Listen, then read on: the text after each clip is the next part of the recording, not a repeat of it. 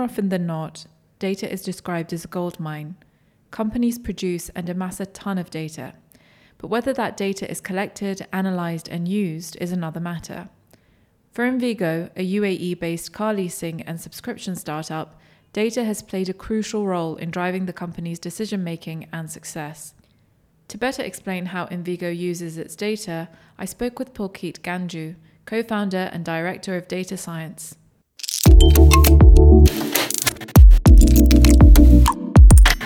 Hi, Pulkit. Welcome to the WAMDA podcast. Hi, thank you. I'm happy to be here. So let's start off by uh, talking about Invygo's startup journey. So we met, Islam and I, uh, my co-founder and I, we met about four years ago now, Jan 2018 or so and uh, we discussed the idea, you know, very broadly. We looked at the numbers of uh, what the supply side looked like for car sales back at that point in time, and uh, what the consumer options were simply to access a car, right? And uh, when we looked at the numbers, the opportunity seemed massive in terms of uh, a big gap between how consumers got a car and what were possible flexible options to kind of get a car and uh, you know it's very easy to get a car if you have the cash lying around or if you're accustomed to financing and have a good credit score and have the documentation in place six months worth of bank statements and whatnot but it's a very different story if uh, you don't have those things you've just started working you don't have as much disposable income and uh, it's not let's say a very socially inclusive or financially inclusive uh, process to get a car, which is very important for you to, you know, drop your kids to school, uh, go to work every day, you know, do basic chores. And that was the initial kind of um, thesis behind starting this that there is no accessible way to, you know, finance your car or get a car. Uh, only 15% of the population in MENA PT, uh, which is MENA, Pakistan, and Turkey, have their own private vehicle, which is much lower than the rest of the world. At the same time, if you look at the urban population, only 33% of the urban population has access to public transportation. That's shocking to me. The fact it's only 15%, given I mean, how many cars do you see on the road in, in all the big cities in these countries? No, that's true. I think it's a it's a sample bias. Uh, the people we hang around, or you know, our groups of group of friends, they might have more cars. Or when we go out on the roads, we see that there are a lot of cars. But uh, it's about what could have been. It's about who's not been able to access, and uh, it's about the opportunity loss, less that you know um, necessarily that you know okay these 15 percent would have had a better time getting a car from us. So there's still a massive segment of the market that's completely untouched untapped and that's what we're going after. So what is the Invygo solution? How are you making access to mobility more inclusive? There are a couple of things we do. Firstly uh, you pay for your car on a month to month basis. So whenever it's not convenient to you the monthly payment does not work out for you you can easily cancel. We even have digital wallet which stores credit. So let's say you use, of course, after you finish the first month, if you use, let's say, half the month worth of uh, days, you know, that's all credited back to your wallet. So you can just come back and use that credit again. Um, secondly, everything is kind of included. So your service, maintenance, warranty, all of that is inclusive. So there are no surprises in terms of, okay, you know, my car broke down. Now I need to take Uber or Careem for the next few days or I need to go to the maintenance workshop and whatnot.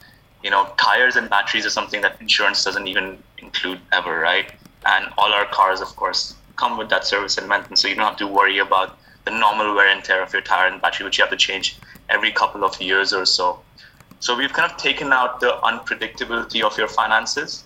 We've taken out the long-term burden from your finances, and uh, we've given you this monthly access that you know you can change your car every month now. Of course, that's more for someone uh, with, with the luxury to want to change every single month.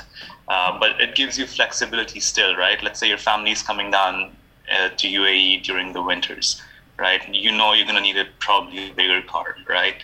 And uh, you know if you're not going to be here for the summers, you know your kids are not going to school, you could go down to a smaller car or even you know opt out for a month or two. You know it's designed for flexibility and financial freedom. So, how does this differ from traditional leasing of a car? So, leasing, at least in our region, is very close to how financing work. It's not, it works. It's not like how leasing works in Europe or USA, wherein you have approximately three months worth of uh, down payments that you have to make upfront. So that's a massive upfront cost when you think about again, you know, what are we trying to solve? We are taking away those massive upfront payments, right? The second thing is uh, leasing ties you down to a contract period. Let's say you're in a three-year lease, and if you were to let's say cancel in the first year itself, right, you'd pay three months worth of penalty on top of the deposit that you've already lost right? So it's not really flexible. It kind of ties you down. Of course, there are conveniences that you know registration for that. He's the first year, as far as I'm aware, is is covered. Um, you know, the basic insurance is covered, um, and you have a replacement car and whatnot. But again, when you talk about financial freedom and flexibility in payments, that does not exist. So when you guys launched in 2019, the world was fine, and then uh, a year later no one was allowed out. So what happened to your company? It was it was crazy times. I mean, not just for us, but the rest of the world, especially being in the mobility sector. So you know, whenever we introduce ourselves and we tell people about the story, we go like, you know, we launched an XYZ, uh, did XYZ, you know, raised a bunch of funds, hired a lot of talented people, survived the pandemic, uh, launched two countries. Um, so yeah, it was it was it was something I think that was good for us to go through. Uh, I know I know it sounds a bit crazy right now, but what we saw and what we have gone past, it almost gives you that confidence. You know what? We went past that, so we can kind of survive anything. At that point in time, of course, uh, you know, because we're a subscription business, so we weren't as hard hit as let's say airlines or let's say taxis or you know ride hailing because people were still onto subscription. And what we did back then was. Uh, for all our customers, we made during the lockdown phase of a couple of weeks, at least in UAE, that's where we were present back then. We made cars free up to 50 kilometers a day so that people still keep their cars for emergencies. So, of course, that created a lot of goodwill. So, when the lockdown was lifted, a lot of almost everyone came back to us. That was one. We also introduced lower mileage packages and, of course, reduced pricing because, of course, cars weren't depreciating as much, even though the lockdown was lifted. Uh, people weren't able to kind of go everywhere with as, as much ease. There was still work from home and whatnot. I mean, we moved on to work from home internally. It was a bit of chaos in the beginning. You know, I'm sure you felt the same. Back to back Zoom meetings all day long. you know, there's no breather for know, even a coffee or water or lunch. But uh, but but we went past that, and I think that's where you really saw the team coming together. I think uh, the, the the drive and the grind, you know, it all came out beautiful. It sounds like you guys have clearly made it to the other side, but I'm interested to know how the business was affected when everybody was working from home, when people were not allowed out. I mean, did you think we're not going to survive this? Did you have enough cash in the bank to, to be able to sustain yourselves throughout it? Tell me a bit more about what you guys went through as founders. Right. So, this was, again, you know, as founders, you're almost always fundraising and always trapped for cash in a way. So, we we luckily already started fundraising process and we had almost closed it down just when the pandemic hit. So we actually announced our round in April 2020, which was like peak, peak, peak pandemic, right? So, and the first thing that we did was we got those funds in and uh, we drew out these, I think there was around nine scenarios, which was a combination of two things. One was our burn rate, uh, and uh, of course, how long we can run the company. And the second part to it was growth. So we came back and said, look, if we want to grow or, or if we if we burn this much and extend our runway to this much time frame this is how much we're going to grow so we came up with all those scenarios and all those scenarios were also kind of dependent on the macro situation which is when the pandemic or when the lockdowns get lifted when things come back to normal so we we literally mapped it all out everything was planned out from day one so every one or two months we were looking at okay this is how much cash we have this is how much growth we got this is how the market is and this is where we're going. So we kind of lost overnight half our business, half our revenue. Because of course people didn't need cars, right? Even if you were giving cars out for free, they have to park it somewhere. I know there was no parking fee back then, but you know you just have it, right? So we lost half our revenue for like o- overnight almost. But since then we're around ten times that or so in terms of size and revenue. Is that because you guys expanded to Saudi? Is it because of that, or is it because consumer habits have changed entirely? It's a combination of both. So initial effect was the consumer habits kind of changing because people are now realizing that why have a depreciating asset lying outside, which I have no idea how much I'm going to use. Um, I don't know what my own disposable income looks like. I don't know what my you know future income or stability looks like. So why have something that's not going to appreciate over time? It's not like a house, it's something that you can rent out and many times mostly at least not depreciate as massively. You know, the flexibility of having your own car at your own terms, not having to use public transportation was obviously massive back then. We launched Saudi was a bit more strict around that time from the lockdown perspective. So we launched launched peak pandemic, I would say, um, and of course for the first quarter it wasn't uh, as easy. But right now Saudi is massive for us. It's it's growing super fast. I'm keen to know how your investors reacted when you said you're going to launch in Saudi peak pandemic. So for a lot of UAE startups, because UAE has a lesser population, it's the obvious next market. So it didn't come as a surprise to them, very frankly, that you know, here's another sort startup wanting to go to Saudi.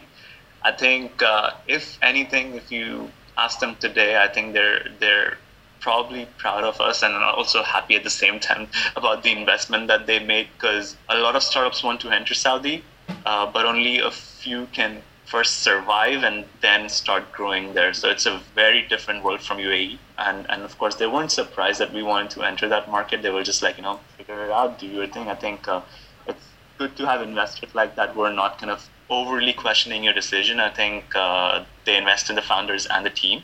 So we felt that kind of support from them also like, okay, you know, you guys have the funds now, go out and figure things out. And, you know, we had that freedom too. So yeah, I think I think right now they're probably happy with our decision back then. How easy or difficult was it to figure things out in Saudi? Extremely difficult. Uh, my co-founder Islam, he's actually in Saudi. He's moved there. He's got his own Invygo card there. He's you know, got his own apartment there now. But Saudi is a very difficult market to crack. Um, there's a lot of local nuances. There's a lot of uh, differences in mindset and how people think about anything. Right. Um, our own understanding of Invygo has changed and improved since launching in Saudi. At first, we were thinking like, you know, it's um, sexy to kind of have a different car every single month. It's fun and exciting to have that convenience and flexibility. Uh, but when you really go down to the masses and you know you want to make cars more accessible, then you realize that you know people are happily going to commit to you for 10 years if you can make it financially viable to them, right? Just just as an example. So that kind of led to a lot of like a rabbit hole of research, a rabbit hole of testing, uh, delivering products, so much investment in the first few, few months. But now, again, you know, because we did all that groundwork early on, understood the market, uh, found our message market fit, uh, we are where we are today because of all that work that was done, that had to be done. How different is the Saudi customer compared to the UAE customer? What are they after? Um, what does the data show? I think uh, the market in general is different in terms of pricing also. For example, in UAE, because they're more financial there's there's better financial inclusion i would say uh, and uh, institutions are slightly more mature in terms of what you can do. For example in saudi if you're an expat you cannot get a bank loan. And then women just started to drive and you know not just i mean it's been three four years or so since but that's a massive like half the population was kind of un you know not accessing cars before.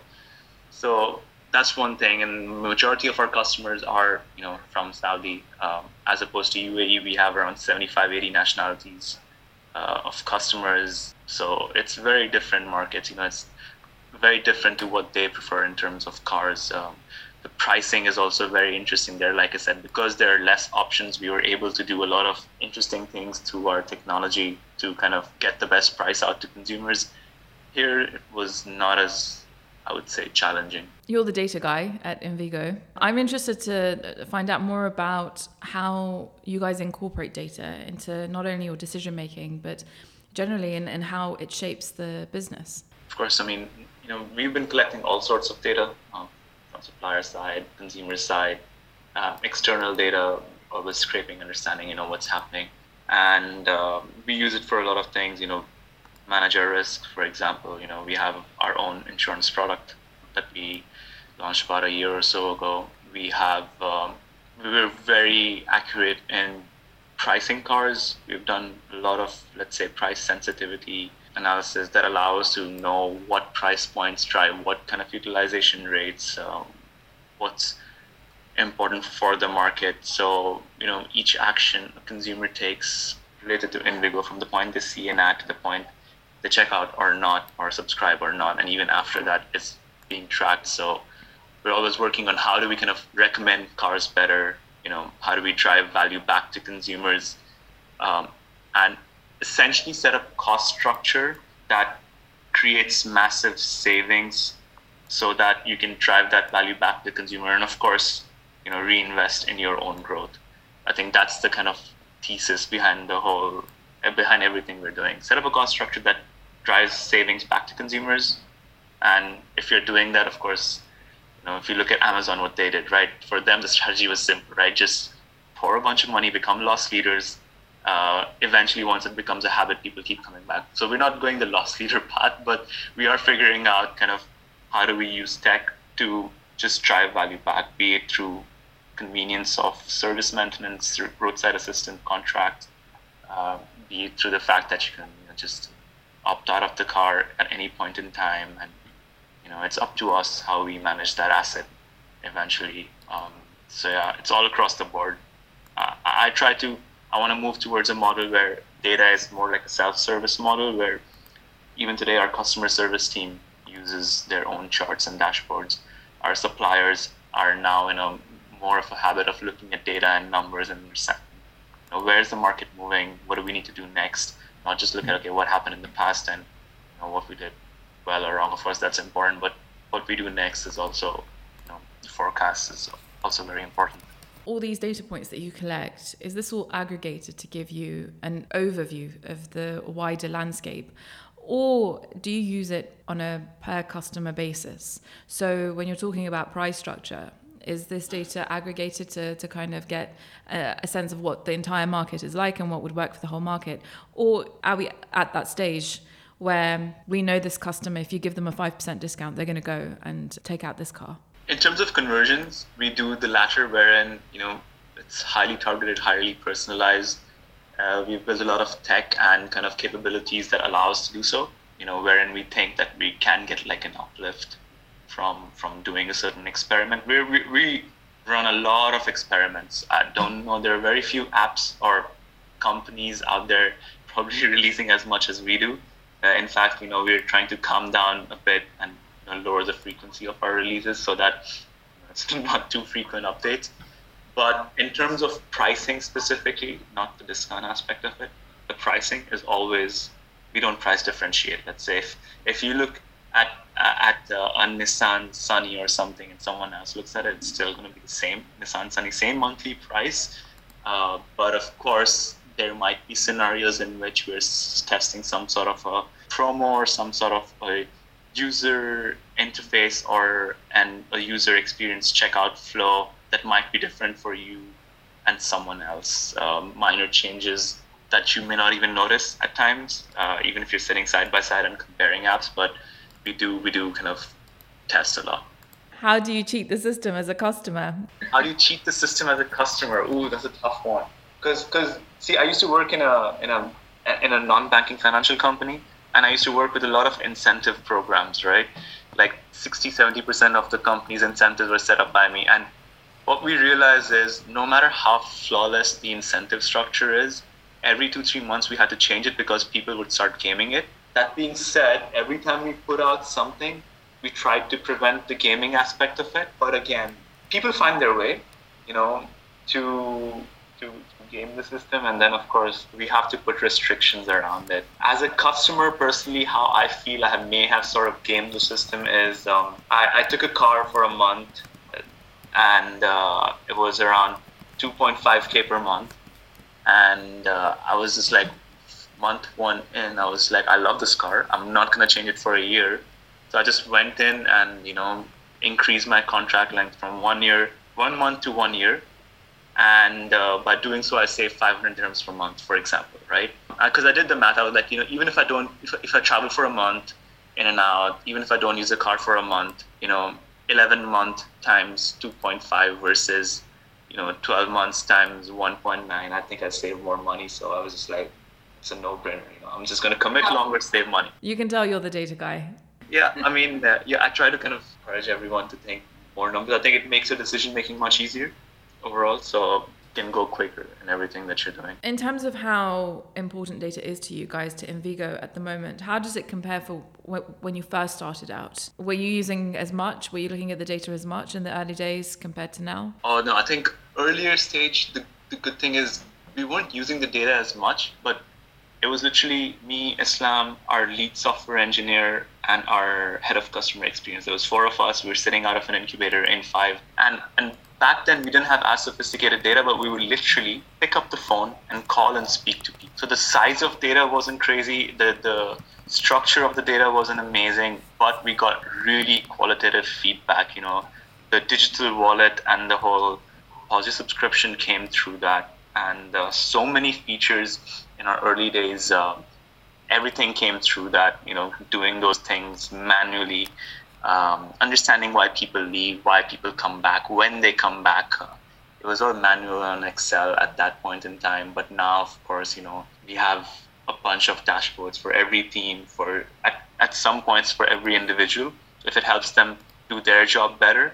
Um, and uh, yeah, so it's a lot more sophisticated today. It's a lot more in depth, uh, which is also scary in the sense that because there's also this term paralysis by analysis, and you know you don't want to look at so much data that you go like, okay, I'm confused what my next action is. So it's always that becomes a challenge when you grow in terms of data and the information that you have.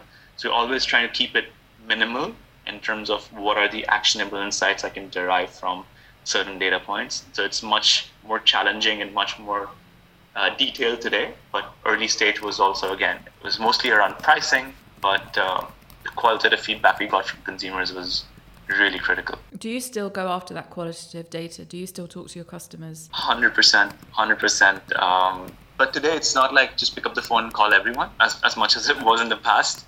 Earlier it was like every per customer who booked, we just, just me, Islam, Bashir, and Patrick, four of us, we just pick up the phone call them. We would do customer service on Saturdays because, of course, Saturdays was a weekend, but like, you know, we would deliver cars then. So we'd figure out, you know, what people are speaking to. So today also, uh, we kind of identify cohorts of you know users, and if there's some interesting thing that's happening or they're doing, let's say we suddenly notice a spike in people swapping and upgrading their cars, right?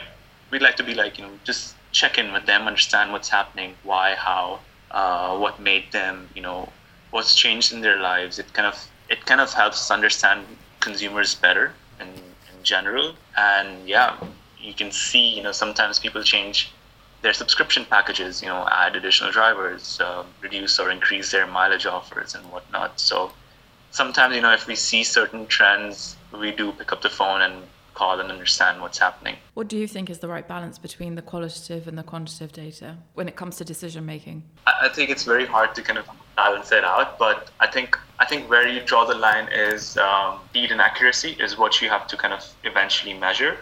So, for example, if I can send out a very simple survey, or if I already have data readily available in some form of database, and it just takes some queries or some you know, a data engineer to come in and pull out information, then I might as well go after the quantitative.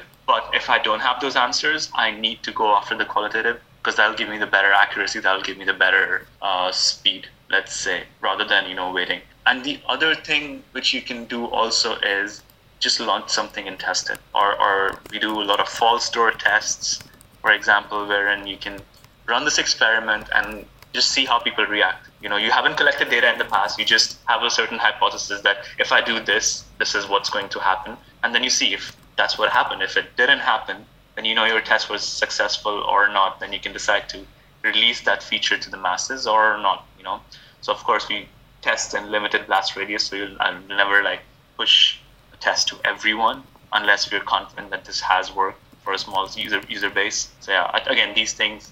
You asked me two, three years ago, we didn't know any of these things. It's just things that you learn and figure out over time. You know, hire smart people around yourselves, and, and they have to get here. I think there's this perception that when you use data or look at data, it's all historic. That is important, but you know, you're talking about testing and experimenting. How much of that should you do? What else can help with creating data, perhaps creating data points that don't exist in the past? I think that's a great point. I think a few things you can do is just ask people, you know, just be more, let's say, proactive in asking questions. Let's say it's a survey that we've put out recently, you know, X days after you get a car, we kind of try to understand what your experience has been on that car, with that car, or, or in that whole journey. So you're creating that additional data point specifically about the car. So, for example, you know, if you were to look at um, Airbnb reviews, today when you go in, you can see the reviews in terms of location, cleanliness, hosts, experience, check-in, check-out, um, and stuff like that, right? They of course didn't start with those four parameters, uh, but they probably collected a lot of textual data, segmented it, created topics around it, and understood what are topics that are important to a customer. So I think being proactive is important um, in terms of looking at the future, setting up scrapers to understand what the market is doing, setting up uh, tools to see where the market and the trends are moving in terms of everything that people are doing online. Um, sometimes, of course, just having really good industry partners who can also share insights. Not everything in terms of data has to be in a database, right? It, like I said, it can be qualitative. You just pick up the phone and call your friends or you know partners who work in banks, who work in uh, rental companies, who work in leasing companies. Their management have a good relationship with them because, of course, at the end of the day, you know, if you're not creating a better ecosystem, if you're not creating value then what are you really doing? So yeah, you just have to essentially be proactive. With regards to Invygo's use of data, has it simply been about driving better decision making, or has it been used as a tool to drive growth? I think I think it's a combination of both. I don't think any everything that you do is kind of growth. Just to kind of, if I were to segment things, there's how do I be very lean and have operational excellence, right? How do I have the best customer experience how do I manage my risk, and how do I grow my revenue. So I think these are broadly the four areas that you can apply your data to. Um, so it's not just because, uh, uh, and also majority of the time, what you'll see is many of them are inter interlinked. For example, customer experience might be linked to operations, and if you do that well, you have better retention, so you're managing your risk, and if you're managing your risk better, you have more money to reinvest into your growth. So um, I think it's a combination of everything. You can't just uh, growth, growth, growth just leads you to a path where you know you become like this, uh, you know, shoving discounts and shoving random partnerships in people's face. And I don't think, or or, or just forcefully driving value where there isn't any. I don't think we do. We, we are going down that path, and I don't think we want to. We just want to figure out. It, it has to be more holistic. It can't be just just bombarding one thing. Going back to consumer trends, during the pandemic, I think there was a rise in the need for private vehicles and to avoid uh, public transport. But we've seen around the world this drive towards sustainability, protecting the planet. How do you think that's going to impact car ownership and how does it affect startups like yourselves? That's a good question. I think um, so. We do love the idea of EVs, and I think that is the future. We all are in agreement of that. The problem, though, is that the infrastructure, the, the supply chain, is not where it needs to be for reaching the masses. That's one part of it. And the second is they're just expensive, right? Um, the cheapest Tesla Model 3 is around 175,000 dirhams. That is not the most affordable price point, which makes it very exciting for us. Going back to, we can break this down and uh, make it into a simple monthly payment, right? And it kind of goes back into reducing the carbon you know carbon emission offset and, and, and eventually kind of helping the government's sustainability goals. So yes, we have our eyes and we are looking at partnerships um, to get that done. But again, like anything, right? Whenever there's something kind of as disruptive as EVs or you know having better public transportation, the infrastructure needs to come first. Then then the adoption comes. So we're seeing that already. There's positive trends, and yeah, uh, we will see we will see more movement towards EVs in the next five years or so. And and I think for us, it's again we want to be the platform that makes EVs more accessible. And and do you think that the the desire for car ownership is now shifting back to the trend that was happening before, where people would rather lease and use cars on demand? I think people are more aware than before. People don't want to commit as much. Yes, there you will see artificial increases in ownership for a little bit because just the demand shot up so much, right? The expo and a million things that are happening here in our own region, and a lot of people not spending as much as on travel as they did before. Um, that's still again by demand shot up I mean like to to the lower levels of the teens and 2018 again it's not like the 2012 levels for example. 2012 2013 the market was at peak. Since then it's been in, in, a, in a, decline for ownership. Um, and the behavioral change that's come and uh, you know the social inclusion that comes with something like a subscription based model even for cars uh, it's got massive tailwinds. It's happening across other industries too. And uh, we see the adoption rate of subscription going up to even 25 to 30% in our region because financial inclusion is poor. Um, in, in other regions, it could go up to around 15 20% of new car sales. So, again, the market is just huge and, and the demand is also there. We just need to we just need to keep chipping away, keep keep moving towards that. Uh, kind of like I said, right? As the infrastructure improves, the adoption rate will improve. Since you guys launched, there's been a whole barrage of new startups that are in the space, whether it's leasing for short term, whether it's on demand, you go in and, and hire a car for a half an hour, an hour. And we're seeing a lot of growth in Saudi as well. So, how has the landscape changed? How are you competing? Is the market big enough for all these different types of apps? Yeah, that's a good question. I think first part is yes, of course, the market is definitely big enough, but uh, and we welcome competition, copycats, everything. You know, we've had one of the startups literally copy our app screen by screen, and it was hilarious. It was a massive compliment to us because this startup had raised, I think, eight times the amount of money that we had, and yet they're coming in just copying our app screen by screen. So it was a massive compliment to all the work that we have done. And interesting, they did they did have this, you know, pay per hour kind of a model,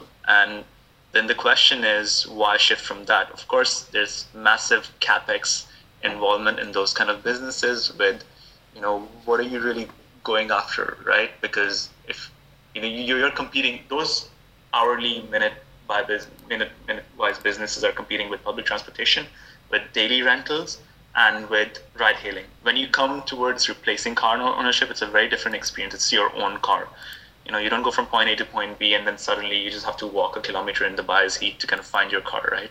It's very different. And um, yeah other people want to do it too. I mean again going back to you know they are on our app. Like i said we track everything. We know who they are. We know them sitting on our app testing our checkout flows trying xyz for us the key focus is as long as we're the front runners the largest and keep driving value back to consumers we will capture the segment much faster than anyone else can. But uh, yeah, we honestly we like and we welcome competition. It influences us the right. All right, Pulkit. Thank you so much for your time. You're welcome. It was wonderful talking to you.